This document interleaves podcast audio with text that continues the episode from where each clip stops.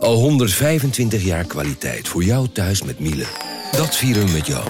Ontvang nu tijdelijk een cashback tot 125 euro op veel Miele-apparatuur. Geniet van de kwaliteit van Miele. Voor perfect verzorgd wasgoed en kleding die veel langer mooi blijft. Voor een stralend schone vaat, even perfect als jouw diners. En een stofvrij thuis waarin echt hygiënisch schoon de standaard is. Check miele.nl voor alle feestelijke aanbiedingen. Ik ben al jaren ondernemer, maar waar moet ik eigenlijk allemaal aan denken nu ik voor het eerst personeel wil aannemen, voor het eerst ga importeren of voor het eerst een bedrijfslocatie zoek? Weet wat je wel of niet moet doen bij zaken die je voor het eerst oppakt. Check kvk.nl voor praktische stappenplannen. KVK, hou vast voor ondernemers. Vanaf de redactie van NRC het verhaal van vandaag. Mijn naam is Thomas Rup.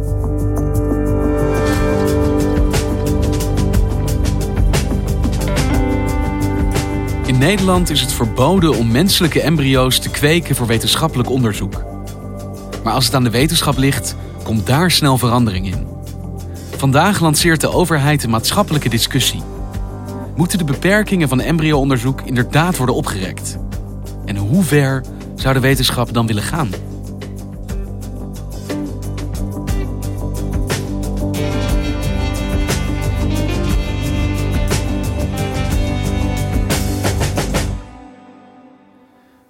Als je als stel kinderen wilt krijgen, maar dat lukt niet, dan ga je naar het ziekenhuis en je meldt je aan de balie. Sander Voormolen is wetenschapsredacteur bij NRC. En je vraagt wat zijn de mogelijkheden? Een van de mogelijke behandelingen bij verminderde vruchtbaarheid is IVF. En daarbij wordt de bevruchting dus in het laboratorium gedaan. Bij een IVF-behandeling worden vlak voor het moment van de eisprong de rijpe eicellen weggezogen uit de eierstokken. Vlak voor of na de punctie levert uw partner zaad in. Het zaad kan in een aparte ruimte geproduceerd worden. En in het lab wordt het eitje bevrucht door de zaadcel van de man. De bevruchting vindt nu dus niet plaats in de eileider, maar in het laboratorium. En vervolgens uh, groeit dat uit tot een embryo. En dat gaat dus van één cel naar 100 cellen in vier dagen. Enkele dagen na de bevruchting worden één of twee embryo's teruggeplaatst in de baarmoeder met een dun slangetje. We stellen het op prijs als uw partner bij de terugplaatsing aanwezig is.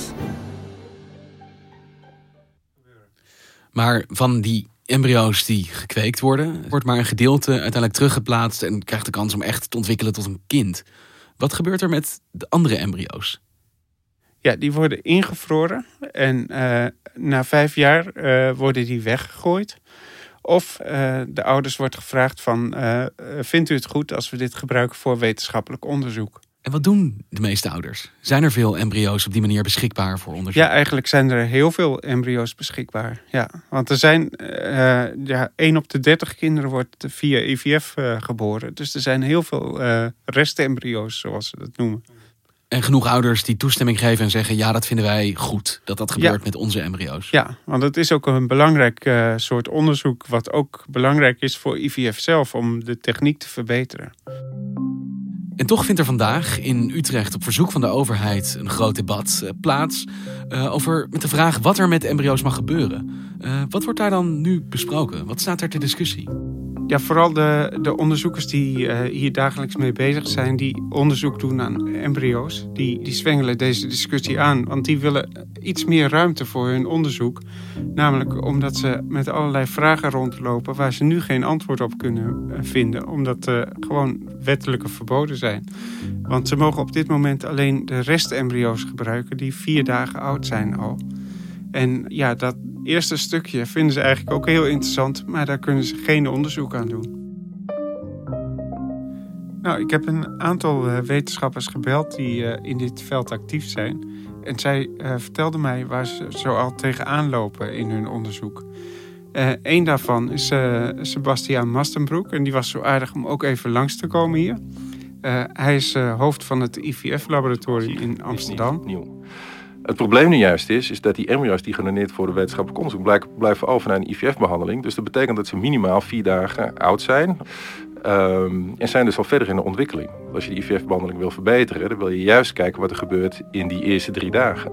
En daartoe zouden we dus graag embryo's willen maken voor onderzoek. En daarom is dat debat van vandaag uh, heel belangrijk, om daarmee uh, met elkaar. En hoe is het nu bij wet geregeld? Wat mag er wel en wat mag er niet in embryo-onderzoek? Dat is vastgelegd in de embryowet die in 2002 in Nederland is ingevoerd. Ten eerste moet je natuurlijk toestemming hebben van de ouders. Uh, het onderzoek moet van tevoren voorgelegd worden aan een centrale commissie, die dus beoordeelt of het wel nodig is en of het ethisch in orde is. En eh, het moeten dus embryo's zijn die gemaakt zijn voor IVF en ja, daar dus bij over zijn. En vervolgens mag je ze niet langer dan 14 dagen kweken. En waar komt dat verlangen vandaan om dat dan misschien nu toch te gaan doen? Ja, die discussie loopt al langer. Want uh, in, in 2017, dus dat is al twee jaar geleden, zei de Gezondheidsraad al van het zou wel handig zijn als wij die wet wat ruimer maken in Nederland. Want er zijn zoveel nieuwe onderzoeksvragen die we alleen op die manier kunnen beantwoorden. Maar waarom is er dan vandaag een debat en wordt die wet niet gewoon aangepast? Nou, Edith Schippers, de gezondheidsminister, die wilde dat ook wel doen. Maar toen kwam er een nieuw kabinet waar ook veel christelijke partijen aan de coalitie meedoen. Het CDA en uh, ChristenUnie. En daarmee is het even op de lange baan geschoven. Want als je dat genetici vraagt, wat zouden zij willen eigenlijk? Nou, ze hebben een hele bucketlist. Ik vermoed al zoiets. Wat, wat staat er dan bijvoorbeeld op hun bucketlist? Wat vinden zij dat ze zouden moeten kunnen doen? Ja, allereerst willen ze dus zelf embryo's kunnen maken. Zoals de situatie nu is, mogen onderzoekers dus geen embryo's maken in het laboratorium door een zaadcel en eicel te laten versmelten voor onderzoeksdoeleinden. Uh, en dat willen ze wel graag. Bijvoorbeeld uh, uh, Susanna Stuva de Sousa Lopez, die in Leiden onderzoek doet. Ik ben aan het bestuderen hoe ik eicellen rijp in het laboratorium als dat allemaal is gelukt, haar hele onderzoek, dan wil ze aan het eind toch wel kunnen testen of dat inderdaad vruchtbare eicellen zijn. En dan moet ze dus een spermacel daarbij brengen en een bevruchting laten plaatsvinden. Maar dan kan ik het niet eens testen. En dat mag nu nog niet. Hoe lang mag je na die vier dagen, als je dus wel mag gaan onderzoeken, met een embryo aan de slag als wetenschapper? Ja, die grens ligt op 14 dagen. Dat was eigenlijk een beetje een slag in de lucht toen die uh, gevormd werd. Dus uh, dat is al in, de jaren tachtig hebben ze dat al bedacht. Van nou, laten we de grens stellen op 14 dagen. Je weet dan dat er nog geen zenuwcellen zijn in het embryo. Dus ja, dat is een soort magische grens van wanneer er bewustzijn. Want wanneer wordt een embryo een mens? Dus daar zit een soort ethische afweging in. Wat, wat stellen de wetenschappers nu voor? Sommigen willen 28 dagen, anderen zeggen 21 dagen. Ja, en dat hangt er maar net vanaf wat voor een onderzoeksvraag je hebt. Want uh, bijvoorbeeld het onderzoek wat ze graag zouden willen doen... is uh, hoe, een, hoe een eicel, een bevruchte eicel, zich innestelt in de baarmoeder. Dus als je langer de tijd zou hebben, zou je ook hier kunnen uitvinden... hoe je een zwangerschap stand laat houden? Ja, Makkelijker. Precies, ja, ja. En rond die 14 dagen ontstaan ook allerlei belangrijke uh, gespecialiseerde weefsels. En dat is ook een heel kritiek proces in, in de ontwikkeling van een embryo. En dat zou je natuurlijk ook in het laboratorium uh, willen bestuderen. Want nu weten we daar eigenlijk helemaal niet zo goed wat er precies gebeurt. Kan het wel langer dan 14 dagen? Want omdat het natuurlijk niet mag, eh, is dat ook, lijkt mij, nog niet geprobeerd. Nee, uh, maar waarschijnlijk kan het wel. Want uh, in Engeland zijn al twee onderzoeksgroepen geweest die tot 13 dagen zijn gekomen. Toen hebben ze het experiment afgebroken, omdat het wettelijk verboden is om verder te gaan. Maar uh, ja, ze hebben wel laten zien dat dat eigenlijk helemaal geen probleem is om verder te gaan. Het zou medisch gezien haalbaar zijn, waarschijnlijk het mag alleen nog niet. Ja, dat klopt. En dit gaat dus vooral om de tijd die je krijgt, wanneer, in welke fase van ontwikkeling je met een embryo aan de slag mag. Ja. En wat zijn verdere wensen die genetici hebben? Eigenlijk willen de onderzoekers nog een stapje verder gaan en dat is het embryo genetisch veranderen. Dus bijvoorbeeld om, uh, uh, om vruchtbaarheid uh, op te lossen of om te zien hoe het embryo groeit onder invloed van de genen die actief zijn. Of om een genetische ziekte eruit te halen. Maar zodra het over embryo-onderzoek gaat, dan kom je natuurlijk al heel snel op genetische modificatie. Uh, en daar is er ook wel heel veel tegen te zeggen. Heel veel angst over wat dat zou doen met de toekomst van de mens. Eh, Er is denk ik een reden dat dat helemaal verboden is. Ja, iedereen denkt meteen aan designerbabies. Van, eh, dat je eh, kinderen intelligenter maakt en eh, sterker en weet ik het allemaal niet. Imagine a world where every child was perfect. They need never get ill. Always be happy. They could be bred to be geniuses. Some say this is no dream. That soon we'll be able to select the genes of our children and have designer babies. Eh, dat, dat is natuurlijk wel een probleem. En da- daar moet je ook goed over nadenken. Dat moet je niet zomaar willen. Maar als je eh, bijvoorbeeld een erfelijke ziekte eruit kunt halen. en dat kan veilig en op een goede manier. dan zou dat misschien in de toekomst eh, wel een mogelijkheid kunnen zijn. Op dit moment is het vooral een kwestie van onderzoek doen. Kijken of je het veilig kunt veranderen. En ook kijken of je daar niet schade toe brengt of zo. We hebben nu een beperkende wetgeving en nou, die grens kan wel iets verder opgesteld worden. En dan heb je nog steeds een eh, wetgeving die misstanden voorkomt. En in Nederland mag genetisch modificeren helemaal niet. Dat is een totaalverbod. En is dat wereldwijd? Is dat eh, over de hele wereld waar je ook komt eh, het geval? Nee, sterker nog, het is al gebeurd. In Amerika heeft Shukrat Mitalipov al een, eh, een genetische ziekte geprobeerd eh, op te lossen. Voor het eerst zijn Amerikaanse onderzoekers erin geslaagd een defect gen in een embryo te repareren. Het lukte ze om een erfelijke hartaandoening letterlijk weg te knippen. Zijn eh, experiment heeft veel kritiek gehad, maar in ieder geval heeft hij wel laten zien dat hij iets kan veranderen in het embryo met een, met een genetische techniek. En die heeft hij tegelijk met de zaadcel in de eicel geplant. En eh, ja, de eerste primeur is daar dus al. En hij mocht dit, omdat in de VS deze regels soepeler zijn dan in Nederland dan. Ja, klopt. Ja. En hij heeft eh, eh, keurig toestemming gevraagd van tevoren. En het experiment is ook na 14 dagen wel afgebroken. Of voor die tijd al. Nee, dit was puur om te laten zien wat er mogelijk is. Is dit dan de ultieme wens, genetische modificatie? Is dat zeg maar het eindstation van wat ze zouden willen als ze de ruimte zouden krijgen? Eh, nee, er zijn nog wel meer wensen. Want eh, als je dus eh, genetisch kunt modificeren, dan kun je bijvoorbeeld ook proberen om dieren te maken waar een mensenorgaan in groeit. En dat klinkt heel futuristisch, maar Ik kreeg meteen een heel enge hongerbeeld op mijn netvlies. Ja, Mensen met hoeven en... Nee, maar het gaat dan bijvoorbeeld om een lever die je wilt hebben voor orgaantransplantatie. En dan zou je bijvoorbeeld in een varken zou je een mensenlever kunnen laten groeien.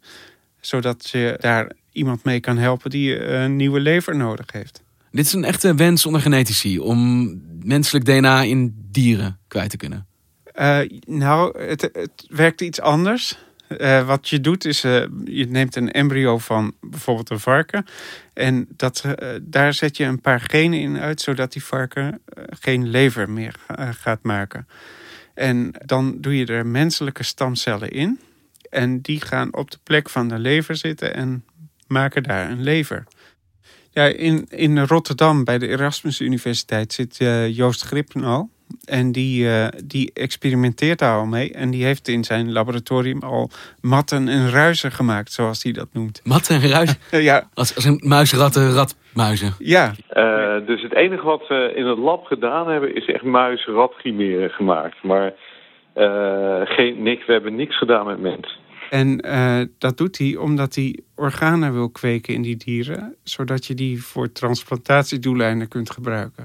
En hij wil dat eigenlijk ook gaan doen met eh varkensembryo's, waar hij bijvoorbeeld een menshart of een mensenlever in wil la- laten groeien. Maar er zitten nog wel wat haken en ogen aan. Hè? Want varken en, en mens liggen behoorlijk ver uit elkaar qua evolutie. Dus eh, om die cellen nog met elkaar te laten communiceren is wel een ander verhaal dan rat en muis. Maar mens en varken wordt natuurlijk wel echt een, eh, een issue. Het is wel een, een prachtig een, ja, model, laten we maar zeggen, om hele organen te bouwen. En of het ooit eh, een toepassing wordt voor reserveorganen en of dat nodig is, dat is nog weer een volgende vraag.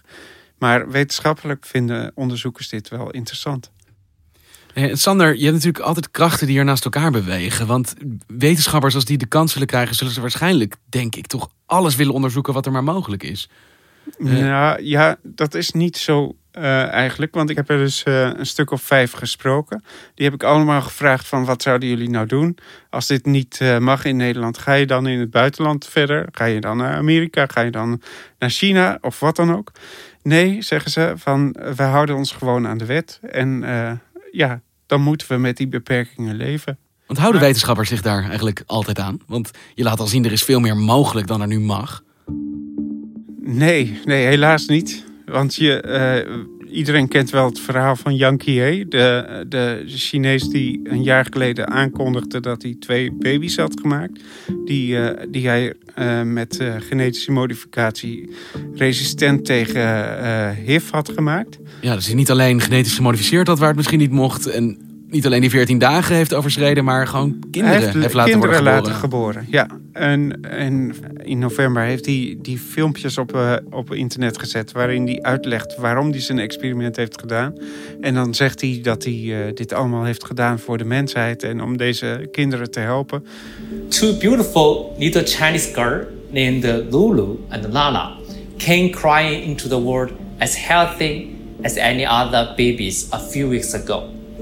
Understand my work will be controversial, but I believe family need this technology, and I'm willing to take the criticism for them. En hoe geloofwaardig is dat sentiment? Of is hier misschien ook sprake van een soort megalomane eerzucht? Want hij lapt natuurlijk elke regel die er is aan zijn laars. Hij ja, alle wetten die er rond geen onderzoek zijn. Ik denk het wel. Hij, hij probeert natuurlijk als eerste ter wereld uh, deze kinderen op de wereld te zetten. En uh, daarbij uh, heeft hij zoveel ethische grenzen overschreden... dat mensen ook heel erg geschokt zijn. Maar dit is precies de angst die iedereen heeft. Als je weet dat het kan, dan is er ergens wel iemand die het doet. Ja, maar hij heeft dus uh, de ethische commissies om de tuin geleid. Hij heeft uh, zijn onderzoek geheim gehouden. Dus hij heeft er alles aan gedaan dat dit niet uh, eerder ontdekt zou worden. En hoe is het eigenlijk met die kinderen afgelopen? Die twee kinderen die geboren zijn uit zijn onderzoek? Wij weten het niet. ze zijn, ja, ze zijn nooit. ik heb nooit foto's van ze gezien of wat dan ook. Uh, het is onbekend waar ze zijn. En hoe weten we dan eigenlijk zeker dat wat hij beweert ook echt zo is? Nou, gezien de reactie van de Chinese autoriteiten was hier wel wat aan de hand. Maar dit voorbeeld is iemand die zich niet aan de wet houdt. Maar in Nederland praten we nu over het verruimen van die wet. Ja, maar dan moet je niet denken aan het maken van kinderen, want dat is echt niet de bedoeling hier. Het gaat puur om het onderzoek. En uh, ja, ik denk dat daar wel wat in zit. Dat je meer mogelijkheden geeft om uh, bijvoorbeeld IVF-technieken veiliger te maken. En wat kan het opleveren dan, dit debat vandaag? Nou, ik denk niet dat de regering meteen de embryowet uh, gaat aanpassen bij de uitkomst van dit debat. Dat zullen ze doorschuiven naar de volgende kabinet, denk ik. En de toon van dit debat? Nou, ik denk dat, uh, dat het vooral over de ethiek zal gaan. Dus van, mogen we dit wel doen? Maar uh, ik wil nou juist laten zien waarom we het wel zouden moeten doen. Zodat je een eerlijke discussie krijgt. Nu, nu kun je dus wel een nieuwe techniek bedenken. Maar je kunt het niet testen of het, of het goed werkt. En dan is de enige mogelijkheid om het te testen... is om kinderen geboren te laten worden daarmee. En dus dat, dat is eigenlijk heel onveilig en onwenselijk. En snap jij de ethische zorgen van partijen die toch zeggen: ja, tot hier en niet verder? Ja, ik snap het wel. Er, er ligt natuurlijk uh, wel een grens. Maar ik denk dat die grens wel ietsje verder mag liggen. Dankjewel, Sander. Graag gedaan. Je luisterde naar vandaag, een podcast van NRC. Eén verhaal, elke dag. Vandaag wordt gemaakt door Mirjam van Zuidam, Henk Ruigrok van der Werven, Tessa Kolen, Ido Haviga, Julie Blusset, Jan-Paul de Bond, Ruben Pest, Felicia Alberding en Jeppe van Kesteren. De muziek die je hoort is van Rufus van Baardwijk. Dit was vandaag, maandag weer.